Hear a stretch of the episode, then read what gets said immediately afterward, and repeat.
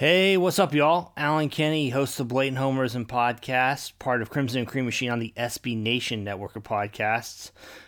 We haven't had a ton of news, obviously, going on right now around the sport, given everybody being, still kind of locked down and whatnot. But I wanted to go ahead and bring on a good friend of ours we haven't had a chance to talk to in a while, David Ubben of The Athletic, to talk a little bit about Tennessee, one of the teams on Oklahoma's non-conference schedule this year, assuming that there will be a non-conference schedule this season.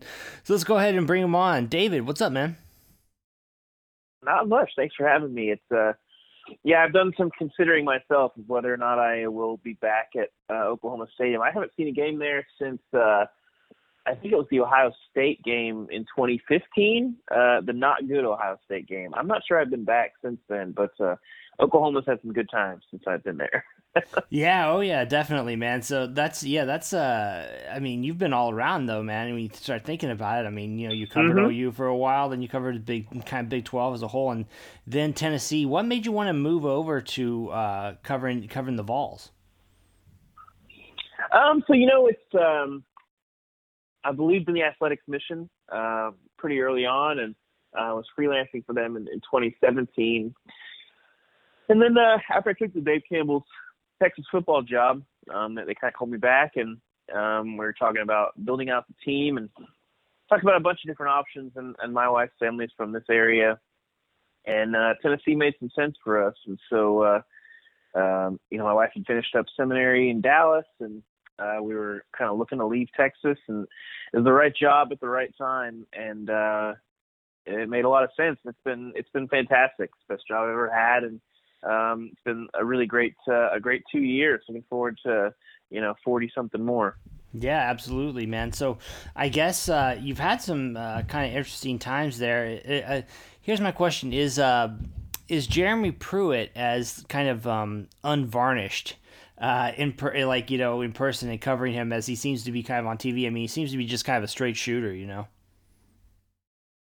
I think he, more or less, I think he's definitely a lot more intelligent than I think he likes to give off. I think he, I profiled him for, one of the first big projects that we did, and talked to a bunch of people who know him really well. And I think he uses that to his advantage. I think people, when you use obviously poor English and, you kind of talk slow and all these things, people make assumptions about you, and then of course those prove to not be true most of the time. I think he kind of likes that, and I think that sort of his simple approach to things, I think it definitely helps him when it's talking about families and dealing with recruiting. I mean, he's made his bones as a recruiter, and it's kind of continued that at Tennessee. So he's an interesting guy. I think football coaches are not unlike politicians, in that when people get tired of one, they want the exact opposite they bring someone else in. And I'm not sure you could find a coach that's more opposite from Butch Jones than Jeremy Pruitt. And so he already had that going for him before he even coached a game, and got a little rocky mid-season last year. But right now, his approval rating when you're riding a 6-game win streak and you have a top 10 class, and then parlay that into a class that's currently number 3, and probably will be close to number 5 by the time it's all said and done. His approval rating is probably as high as it's ever been, even higher than right after he got hired and before he even coached the game. So he's got that working for him right now. Right. Now you mentioned kind of that, that there was that 6-game win streak there to close the season, and that was a big-time turnaround from what we saw early in the year with losses to teams like Georgia State and BYU. Were there any specific kind of keys to that stretch run there? I mean, I have to imagine part of it had to do with the schedule opening up a little bit, but, what did you see out of the team in that second half of the year? Yeah, it helps when you're not playing Georgia and Alabama anymore. Yeah. That definitely helps. But I think there's a couple things. I mean, I think defensively, they just turned into a lockdown defense. Pretty much every defensive metric in the last 6 games of the year, they were playing like a top 10 national defense. Like, their numbers were on par with Clemson and Alabama and all those schools. Obviously, it helps when you're playing, you know, Kentucky and Missouri and, you know, who else were they playing? I think they played UAB. All these other schools, you know, compared to having to play, you know, Georgia, Alabama, Florida. But if you're doing that against anybody, you're doing something right. There's a reason why, you know, LSU is the only Power 5 team with a longer winning streak than Tennessee right now.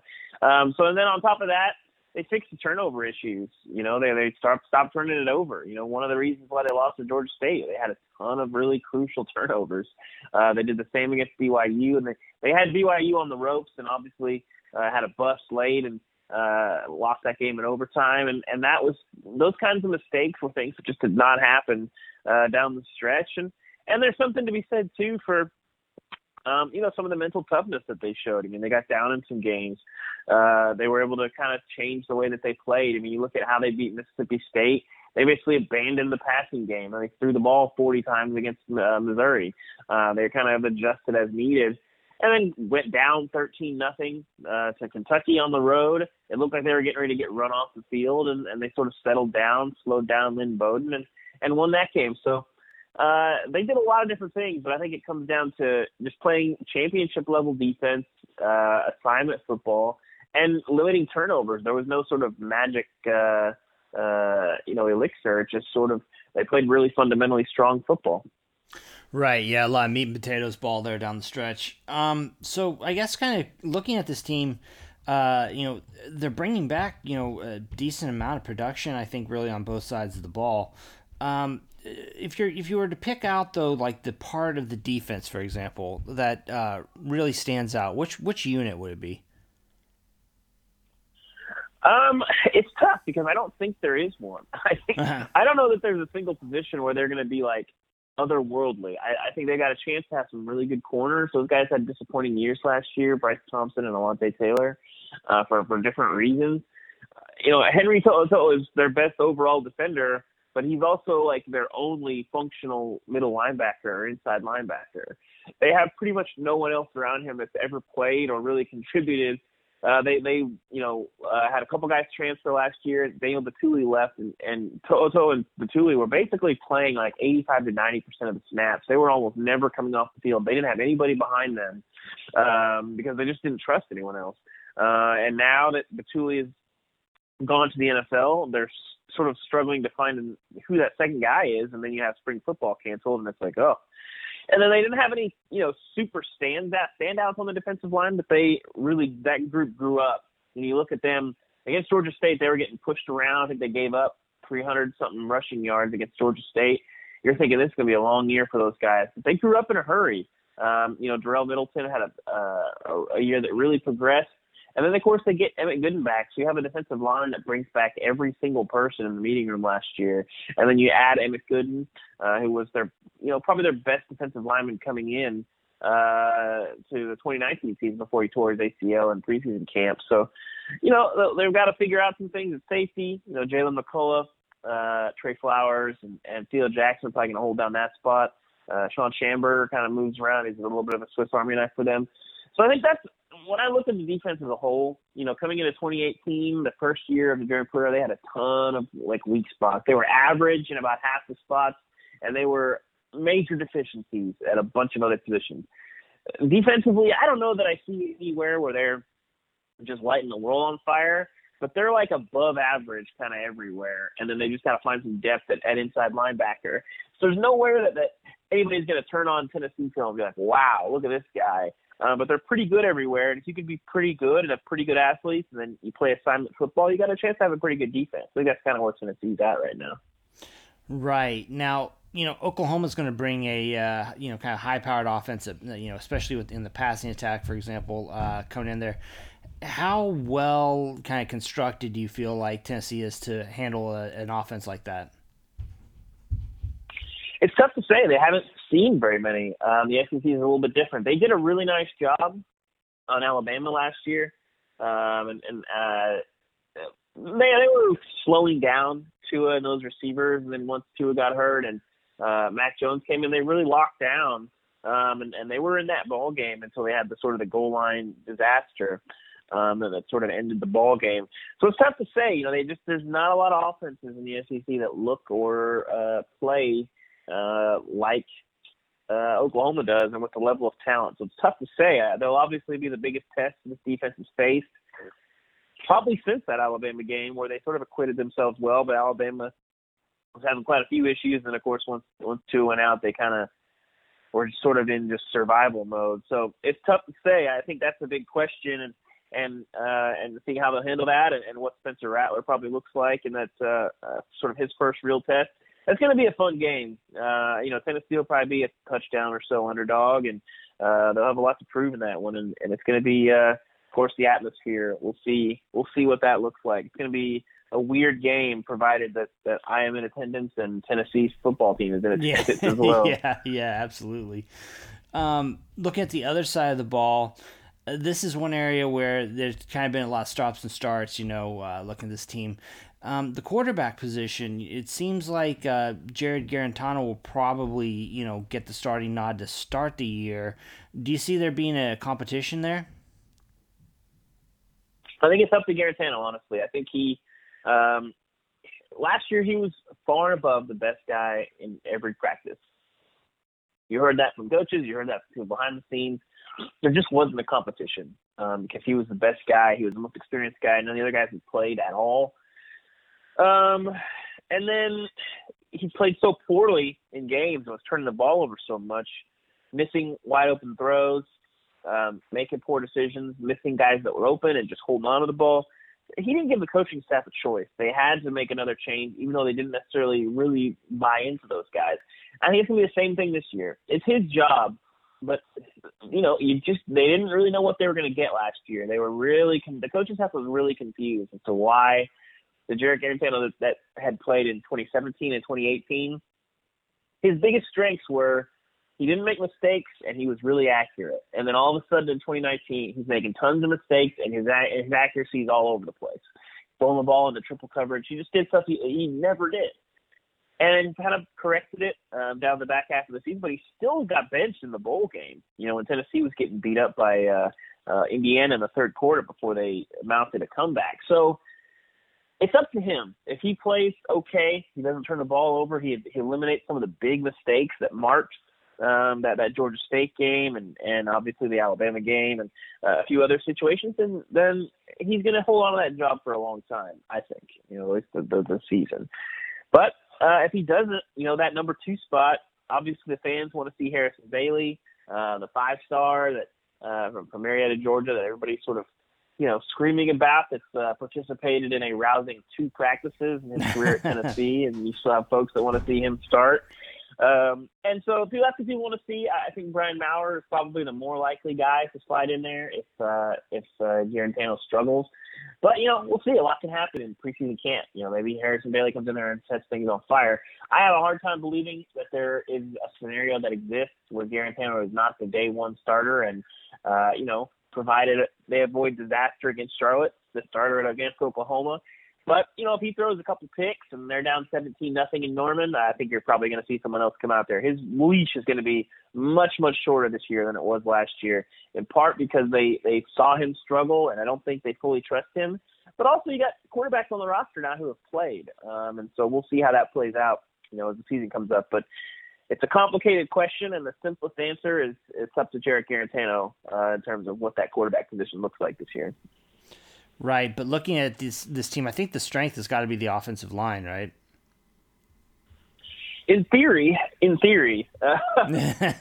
haven't seen those guys necessarily come together. I think so. Your potential there is off the charts. I mean, you're starting an offensive line that probably has at minimum 4 pros, maybe 5. But the flip side of that is, Wani Morris and Darnell Wright both kind of had some rough moments. Wani was pretty much the consistent starter at left tackle last year, but he was benched in the UAB game. He had some rough days, but obviously an NFL body, a huge talent, but you're a true freshman in the SEC. He had to kind of go through that. He's got to progress, which in theory he would, but we haven't seen it yet. Darnell Wright, he may not even necessarily start. He's in a battle with Karon Calvert. He didn't start nearly as consistently as Morris did last year, but of course, Morris enrolled in the spring, had more time. Right, again, NFL-type body, really a ton of potential, but he can, he's still got to prove it. You got two sophomore tackles now that are loaded with potential, but you kind of have to see it. And then, of course, Cade Mays, is probably going to step in there and start at Georgia. He's technically not still eligible. Everything that I have been told is that he will be, but until he is, you never know. And I know better than to predict what the NCAA is going to do. Trey Smith, all world, everything. You'd like to think he's, among the best offensive linemen in the country. But, again, the blood clot issue, they think they've got a plan that can manage it and keep him healthy. It worked last year. It doesn't work in 2020. Tennessee obviously hopes so. And then Brandon Kennedy, a sixth-year guy, who's held down that center spot last year, but he's had a ton of health issues. Last year was the first season, really, in his entire career that he was able to stay on the field and stay healthy. So if all those things fall the right way, yeah, Tennessee probably has one of the 5 or 10 best offensive lines in the country. But every single one of those guys has a question. Do those sophomores develop?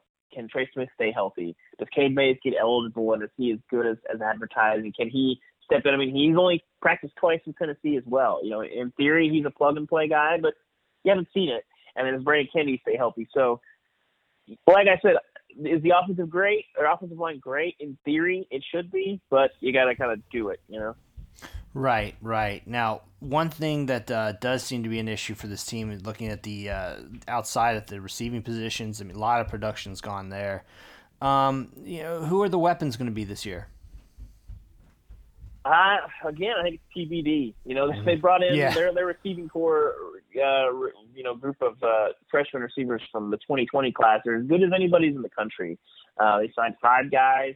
All those guys got potential. Josh Palmer is kind of the obvious pick to step into the number one role, but he's never done that. He's never really been double-teamed. And so without Juwan Jennings and Marquez Callaway, have held that down for most of the last 2 years. They've got to kind of figure out what their move is. And, Cedric Tillman might come in there. Ramel Keaton was a really highly rated guy. He was also a high school teammate of Harrison Bailey. I think he's got a good shot. I think Keaton probably is the number 2 guy. You kind of know. You've got a number 1 guy in theory, Josh Palmer. You have a bunch of solid candidates as number 2, and then you got a bunch of guys behind them trying to prove themselves. You got Bayless Jones as well, who probably returns some kicks, a big speed guy coming in from USC. He wasn't really productive there. I think sometimes, he gets the grad transfer bump that, when he leaves, people are like, oh, well, he was, this super recruit and all these things. And it's like, okay, well, maybe he busts out, but it's a little bit unrealistic to put tons of expectation on him. So they've got a receiver. They've got some bodies. They just got a bunch of guys who need to kind of prove it, and we'll see. I think they probably find enough. I don't think you're going to see receiver be a real weakness because they've got some guys there that I think have some potential, and surely 1 or 2 of those guys hit. But, again, it's a pretty unpredictable deal. Right. Now, I guess, kind of – closing up here, you're in SEC country. What's the talk with? Do you get a sense that anybody has any kind of plan for what the season might actually look like? Is all the talk just we're going to go forward full speed right now, or what? Have you heard anything there? Kind of, any rumblings about that? I think they're going to try and just push through and get through it as best they can. I think you'll probably see some forfeits this year, especially if they just keep playing in the fall.